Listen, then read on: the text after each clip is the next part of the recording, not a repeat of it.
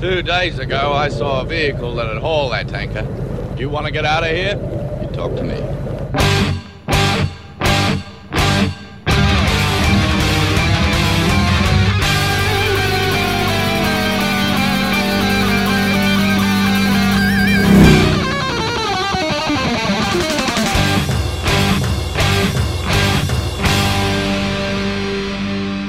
To the Mad Max Minute, where we carefully reach for what hides beneath Mad Max 2 The Road Warrior one minute at a time. I'm Rick, And I'm Julia. and today we're talking about Minute 12, which begins with the gyro captain pointing a crossbow at Max, and it ends with Max turning off the explosive booby trap under his car. So Max has found himself in quite the precarious position, held up by the gyro captain who has sprung forth from the earth wielding a crossbow, and he has Max in his sights. So if Max does not want to become skewered by a crossbow bolt, he needs to act very carefully. And as he's standing there with his hands up, stared down by the gyro captain, the captain starts asking questions. He says, Ah, V8, huh? And I find it interesting that one of the first things that the gyro captain says to Max is to ask him if his car is a V8. And what I find interesting about it is that the gyro captain has not looked at the interceptor yet. He hasn't turned around to look at the black on black as of yet. And so the only way that he would have been able to identify the V8 engine is by sound. And it stands to reason that someone who has lived in the wasteland for so long would be able to identify different engines based on sound alone. Absolutely, that seems very plausible to me. Like if you're camped out somewhere and you hear things approaching, well, it's useful to know how big those engines are so that you know if you can outrun them or not. Yes. And if you have if you have a a companion who with their own vehicle, you probably even get to know the sound of their vehicle approaching. Mhm. Because engine size, exhaust setup, a lot of those things will alter how a car sounds. Yeah. It's like knowing who's coming down the stairs Mm-hmm. by by the sound of their footsteps. Yep. Very identifiable. exactly. It's a very useful skill to have, absolutely. And I'm definitely not going to uh, refute that. I jumped on YouTube to listen to engine noises. And it's an interesting venture when you jump on YouTube and you start punching things into the search bar. And a lot of it was very simple, you know, V8 engine noise. And then I get to watch a five, six minute video of just engine, Engine noise. noise. It's very interesting venture. I, I sometimes will go back and I will look at my search history and I'm like, oh, yeah, I was definitely preparing for Mad Max Minute there. But what I noticed just watching a few videos, differences between V6s and V8s, is that V6s, they have a higher register. V8s, because there's more cylinders, and a lot of the times those cylinders require larger exhaust systems, and so they have a much deeper register. And the black on black is very similar to that. It's got a nice, strong rumble to it. I wouldn't say it's like a diesel engine, which has a much different sound, but it's got a setup where if you hear the black on black approaching, you hear that rumble to it and you can easily point out, oh yeah, that's gotta be a V8. And so the question here is like, ah, yeah, must be a V8 without even having to look at it. And so he's asking him this question in reference to, ah, looks like I have some fuel. V8, huh? And so Max fires back with booby trapped. Touch those tanks and like he doesn't say boom, he doesn't say it'll explode. He does this little mouth sound. Yeah, I I did kind of wonder if is he trying to explain it in a simple manner because he thinks he's talking to a simple person. I think he wants to use as little flowery language as possible. Just be very blunt about it. It's like if you try and take my gas cap off without my permission, you are going to explode. Like that car is going to blow you up, sucker. So don't even try it. And Is that the first line that we hear Max say in the entire movie? you know, So it just might be. Let I- me do a quick search. I don't think that Max has spoken before now. And it's also possible that the line paraphrasing drop the snake is the first line of the movie aside from the opening narration. That doesn't really Yeah, the opening narration is the first speak speech, but as far as the first dialogue, the actual spoken line of a character in the movie that's not the narrator, yeah, drop the snake is the first line of the movie, uh, spoken by an actual character. which was 11 minutes in Yep. And then booby trapped, touch those tanks, and is Mel Gibson's first line in this movie. all right minute 12 In minute 12, his first word is booby. Yep. Okay. Nothing but maturity on this show. Yes, absolutely. But maturity and professionalism.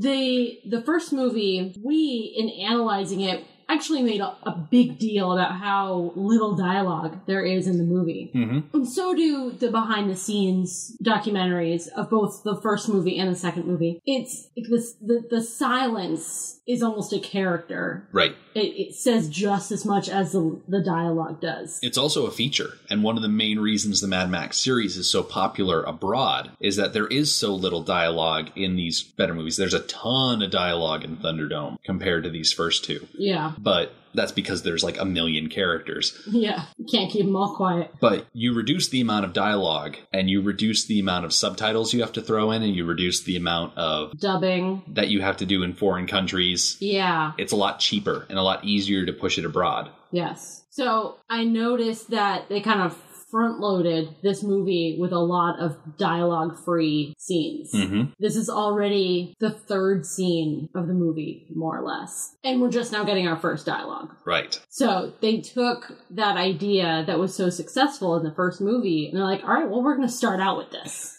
We're going to lead with this. Yeah. And a car chase. Because it's always those good were to the start best a movie with parts of the first movie was the the lack of dialogue and the car chases. So that's what we're going to start with in the second movie. So, in response to Max telling the gyro captain that his car is booby trapped, the captain fires back with booby trap. Back up. He's going to walk him back to the black on black so he can take care of it. As they're walking back to the car, the gyro captain has to step over the divot that he was lying in. And as I was looking at that, I had a thought of how quickly this movie would have been drastically altered if instead of parking so far away from the auto gyro, if Max had pulled up alongside the gyrocopter and Uh. unwittingly run over the gyro captain. Yes, I'm surprised that that is a risk that the captain hasn't thought of. And Yeah. hasn't taken precautions against, like dig his hole, like on the, I don't know, just like at a different angle than right outside. I, yeah, right on the exposed side of Mhm. the the gyrocopter. I, I don't know. It's just I say, he's awfully lucky. there's a risk involved when you bury yourself in shallow dirt, lying in wait to spring out at someone that someone could just step on you. Like if Max had taken a few steps to one side, he would have stepped right on top of the gyro captain. Yeah, so much for the element of surprise. I think if you successfully want to do this type of ambush, you should take a note from the book of the trapdoor spider and you should, you know, have an actual large pit that you sit in with a trapdoor on top. That way there's a nice hard surface for people to step on. Yeah, but when you step on it, wouldn't it sound hollow? Yeah, But by then it'd be too late. exactly. All right. As a I, I I'd rather not talk about Spiders. no, I'd rather not talk about lying in wait for to ambush people because we spent a lot of time talking about that yesterday, even if it wasn't only a minute or two. We did. So, what I find interesting about the gyro captain's response to being told that the gas tanks are booby trapped, he almost seems. I'm trying to think of the, the right way to word this. He seems not necessarily surprised, but sort of like He has to change his strategy, he's he's like which he does very quickly. he's like frustrated. He's a booby trap, that type of thing. Yeah, and he, he immediately has a plan for how he's going to navigate around that. Yeah, he's like got in the same breath, he starts telling Max to back up towards Yeah. the car. like he's got to tell Max to disable it, but it's like the way he says it, it's almost like he didn't expect there to be a booby trap on the gas tanks where it's like why isn't that like a normal thing for every single car ever in the wasteland? Why aren't all of the vehicles booby trapped this way? I mean, we've only seen two other cars in this movie so far the Landau and the Dune Buggy. And when the Dune Buggy sprung a leak, it was because the gas tank had cracked. We didn't see Max actually take anything from the Landau, but you can assume that he opened up their gas tank and siphoned out the gasoline. And the way that the gyro captain says booby trap, it's almost like he didn't expect that to be a thing that he would find on Max's car. And it's like, well, like how, what, why wouldn't he? I think that the movie is telling us that Max is smarter than most of the people around him. He's like Yogi Bear. He's smarter than the average wastelander. Yes. That makes sense. Which is a little oh, what's the what's the trope? Is it um a Mary? A Mary Sue. A Mary Sue. He he's almost becoming a little Mary Yeah. That everything we see him do, he's the best at. hmm which is really annoying. I mean, in the last movie, we we're shown that he's the best officer and he drives the best, and and now we're being shown that he's also the smartest. Mhm. And we've already seen how he drives the best. Saved his life, his driving skills. I think the thing that keeps Max from being a total Mary Sue, because he does seem like the kind of character that if George Miller was writing a self insert fantasy about being in the wasteland and he was envisioning himself as Max, he would, of course, want to be the absolute best. And there are instances in this movie that we're going to see where Max is like, take the audio from our intro as an example. If you want to get out of here, you talk to me. Like there are instances where he knows exactly what he's doing and he's the best at what he does, but there are a lot of instances also in this movie where he's caught unawares Yes. and he's overwhelmed and he's defeated in a way. Like not so much that he doesn't bounce back from it, but he faces obstacles that get the best of him. And I think that's what really keeps him from being from being unstoppable. Sue. Yes. and of course, you know, he's got his flaws. He's got his loner streak and he doesn't trust people. Absolutely. You know, it's it's it's a bit of a flaw in his character that he Mm. just he isn't willing to work together with people. But that's another thing for Oh, another I'm time. sure we will get into that down the road. Oh yeah. Wait for the credits to roll around. We'll do a lot of thought provoking questions again. So the captain is leading him towards the car to disable the booby trap Mm-hmm. and kind of starts yammering on a little bit. Yeah. It's like he's he's the complete opposite of Max who says nothing until he has to say something. And then we've got this gyro captain who seems to love to talk. Oh yeah. He's definitely an antithetical character to Max and how Yes. he behaves and how he thinks. You which know. is one of the joys of having him around. yeah.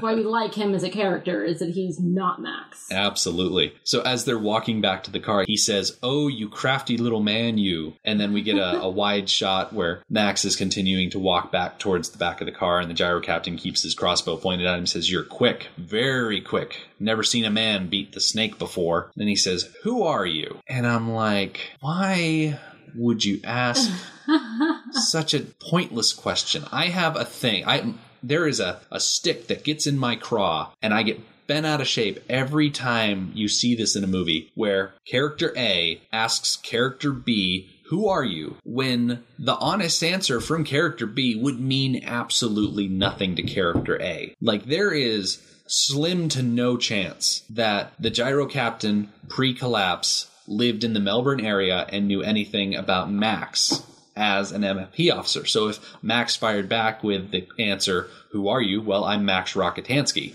That means nothing to the gyro captain. And I mean, you can even extend it to Who are you? Well, I'm an ex MFP officer. That mean that's gibberish to the gyro captain. right. It it does not mean anything anymore. because the MFP officers, there was such a wide swath of them, like none of them were like any of the others. And so it's not like you can point and say, oh, well, if you were an MFP officer, you must be like this, because all of the MFP officers we saw completely different. Mm-hmm. Roop was not the same as Charlie, Sarse was not the same as Fifi, they were all different. And Goose was in a category all his own. yes, yes, he was. I love that you don't like this I it's one of those movie tropes that I just do not enjoy seeing. because I love this. I love that he asks who he is. Okay. because it made me think about reputation and he is expecting to know this man by reputation because he's so quick that made me think about gunslingers in the old west Mm-hmm. How the these men who may or may not have actually done anything had this this huge reputation and were known all over for being quick. Exactly the same thing as max. He was fast. Mm-hmm. and this gun this idea of the gunslinger in the the old west movies serves as a mirror image of the hero as like the evil version. So that made me think about max and how we don't really know yet where he falls falls on that line. Is he the hero or is he the mirror image of the hero? Yeah. If you are coming in fresh to the Road Warrior, the only thing you know about Max is that he is the Road Warrior because that's what it's stated in the opener. Yes. You know from the opener that he was a man beaten and abused by the maelstrom of chaos after the end of the world. He lost his family, and that's really it. You know, you kind of get the hint of, okay, maybe he was a cop type of thing. But at the same time, you don't really know Max the way that someone who saw the first movie would know Max. Yes. And we we don't even really know him the way other people in the wasteland might know him. You never know. He could say, he could be asked, "Who are you?" and he could use his nickname, the Road Warrior, which uh, at this point in the movie, I don't think he has that nickname. Or he could call himself Mad Max. The gyro captain might recognize that name. Uh, You never know. It does seem very old, old American West. yeah, I just I look at this situation and I'm like, eh, that's such a dumb question. It's like, who are you? Oh, I'm a space alien from Zebrox Five, and it's like, what? No, that's so dumb that he I would ask that. I love the idea of Max replying, "I am the Road Warrior," and which sounds not really pretentious. It's so but, know. pretentious. It's like, The- who are you? you I'm Star Lord. Who? exactly. Star Lord, man. Like the. I love that Guardians of the Galaxy addressed this issue because I feel like they did it right. right. Nicknames aren't necessarily universally known. Yeah, you know, and And a a man who lives by reputation but has no reputation. Yeah, and I love that in that movie he says, "Oh, I'm Star Lord," and the bad guy is like, "Who?" And he's like, "You know, legendary outline." It's like, well, obviously not legendary enough for someone to recognize you. And it's like Max doesn't seem like the kind of person that would want to drum up a huge rep- reputation. I think I- Max just wants to exist. I'm not sure he has the choice. I mean, he has at least two nicknames by the end of this movie of Mad Max, which we're not sure anybody actually in the move in universe calls him Mad Max, or if that's just the production nickname. It's, I think it's just the mi- the, movie. The movie. But he's also called the Road Warrior. So, you know, we, I think we missed an opportunity in this moment to find out whether or not he is known right by reputation. Yeah, I mean, If he had replied, I'm the Road Warrior, I'm Max Rockatansky, or something, replied with some identifying name, maybe the Gyro Captain did hear of him. yeah, I, Maybe I don't he know. does have a reputation. The only thing that I- Gyro Captain really knows is that Max has reflexes. Yeah, that's what he's got. And then he says, Me, I got brains. Okay, for a guy who has brains, not recognize that Max also has brains because he booby trapped his car, I think it's a failing. Um, in my notes, I say that the captain's got brains, but he doesn't have nerve. Like he's very squirrely in this minute. He is very squirrely. And like I said, he's probably just trying to shake the sand out of his outfit, but at the same time, he also seems very like on edge, like, oh, excited. yeah, as far as first impressions go, I don't know. I'm not that afraid of him. No, I mean, certainly not if afraid. I were in Max's position, I, I would still be afraid because he's got a crossbow pointed at me and he doesn't seem exactly stable, so I would be more afraid. yeah. But, like, he's not an intimidating guy. Not really. Kind of goofy. I mean, the bright colors definitely don't help No. as far as the color of his Never be afraid of somebody in pink shoes.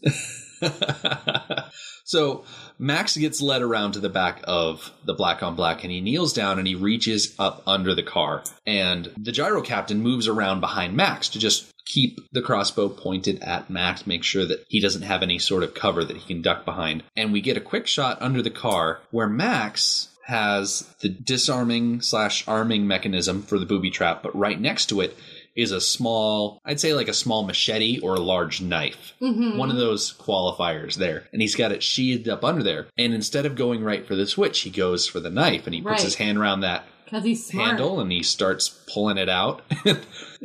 we cut outside the car again, and the gyro captain is standing kind of far away, but he gets a little nervous and he gets right up against Max's neck and he says, Hey, a fella, a quick fella, might have a weapon under there, and I'd have to pin his head to the panel. And as he says, pin his head to the panel, he's got that crossbow right up against Max's neck. Yeah. And we cut back under the car, And there's like a beat where Max still has his hand on the knife, and then he, after that beat, just pushes the knife back into the sheath, Yes. Almost like he's considering it for a moment, like Yeah, thinking, he's taking okay. a moment to figure out if he can take this guy. like, can I pull my head to the side in such a way that he misfires and the bolt just goes by me? Because the thing about crossbows is, if you are in close proximity to the person you're shooting at and you miss, that crossbow is now a club. Right. You get one good shot with a crossbow, and unless you're really practiced at reloading it, which who knows, maybe the gyro captain's really good at reloading crossbows. But with how fast Max is, if Max is able to dodge that crossbow bolt and get that knife out, yeah, gyro captain's done for. And so if gyro captain had not closed that distance and gotten right up on Max, hmm you know, Max probably could have feinted him out one way, caused him to fire the crossbow, gotten him to miss, and then, you know, even playing field, so to speak. Yes, but he makes the intelligent decision to bide his time, Right. and so he he disarms the trap. And it, what happens next is kind of cut off by the end of the minute, but he Yeah. kind of makes for the driver's side door. It seems. So the way this minute ends is we see him turn off the switch, and then we get like two frames. Like it's it's a quick snap of the next shot where it shows him, you know, at the back of the car and he's kind of like putting his hands up as he pulls his other hand out. Oh, okay, so we'll leave all that for Yeah. tomorrow. He's going to stand up and start moving tomorrow. Okay. We don't get to see that today. That's something else. It's just the way the the edits fell as I was cutting up these minutes. We just see the tiniest little snippet of him at the back of the car after he switched off the the booby trap there. So, what do you think of this booby trap? So we really get to see it in action later on in the movie, and we'll be able to make a better assessment of exactly functionally, Okay. mechanically how it works. But theoretically, I think it's a really good spot to hide the switch for a booby trap. I like the idea that if anyone tries to open the gas tanks without Max's approval, that the whole car blows up. Because I feel like Max is the kind of person where if you can get close enough to his car to steal his gasoline, then he's not doing his job right. Like he and the black on black are two halves of a whole. And he is so important to his car and the car is so important to him that if he was ever in a situation where he was separated from his car and someone had the opportunity to open up his gas tank to try and steal his fuel, You'd rather the he'd rather the whole thing go up in flame. Yeah. Because it would mean that he is separated or kept from that car in a meaningful enough way. You know what I mean? Mm, good point. It also kind of goes with the whole if I can't have it, no one can have it mentality. well, in the wasteland, you got to be selfish yeah. because it's your life or their life It's an on a interesting daily basis. Idea that Max is willing to, you know, blow up his car if anyone starts messing with it. But like I said, I just don't think he would ever think of a situation where he would be, you know, parking it somewhere and going off somewhere else. Like he's always going to be right next to his car or moving in his car. Mm-hmm. Yes. I have a concern. The switch that he flipped seems pretty low key. Mm-hmm. Like like a rock could fly up and hit that switch. Well, from what I was seeing, it didn't seem like the switch was loose or easy to flip because he kind of does a slow pull on it and it kind of goes click, you know, click, click, click type of thing. Okay, so you think it had some more strength behind it Exactly. I think it's that a rock couldn't It's- hit it the right way and it would flip. right. I don't Okay. see that as an issue. Okay. I have a little more trust in Max than that. I yes. I, I would probably would like to see some sort of cover hmm Like a little fuse box lid that he would flip open and then the and then switch would be inside. Yeah, exactly. Just a little bit of protection because hmm I mean, all the driving around that he does, it's a very dusty environment. Kicking all of that dust up, I think you risk the the components getting gummed up with dust. And I don't know, it just seems like it should be more protected than it is. I hear what you're saying. I mean, it's the thing that will blow up the car. yeah. So why don't you take a little bit more precaution? Yeah, it does kind of strike you as the kind of thing that, you know, maybe hide it in a panel inside the cab of the car, like maybe in the glove box or something like that. Do they call it the glove box in Australia? I think they might call it the jockey box. I don't know. Australian listeners, what do you call glove boxes? Those little compartments in front of the passenger side seat. Let me know.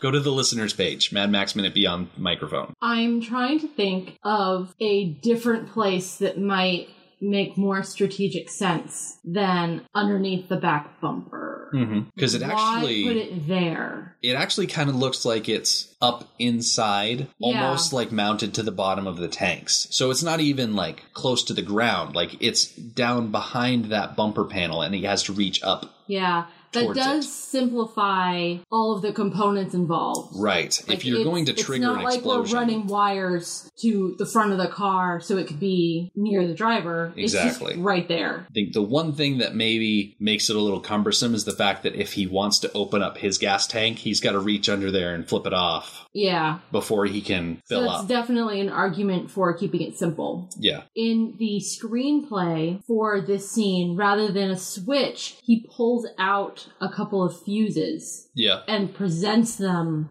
shows them to the gyro captain Hmm. as proof that he Disabled the mechanism. disabled the mechanism. Okay. That's interesting. So a little more involved, which would be more annoying when you're just putting fuel in the tank. I wonder if for the going in fuel, like he himself is putting fuel in the tank, if he has like a secret way in that's like A- hidden, a gas that's not booby trap. Yeah, that's possible. That's po- I haven't even considered that. So that's very possible. Yeah. So we're going to see Max's plan for getting out of this situation really expand tomorrow, specifically because another player that we have not seen act in this scene comes back into play. So you have that to look forward to tomorrow. Yes.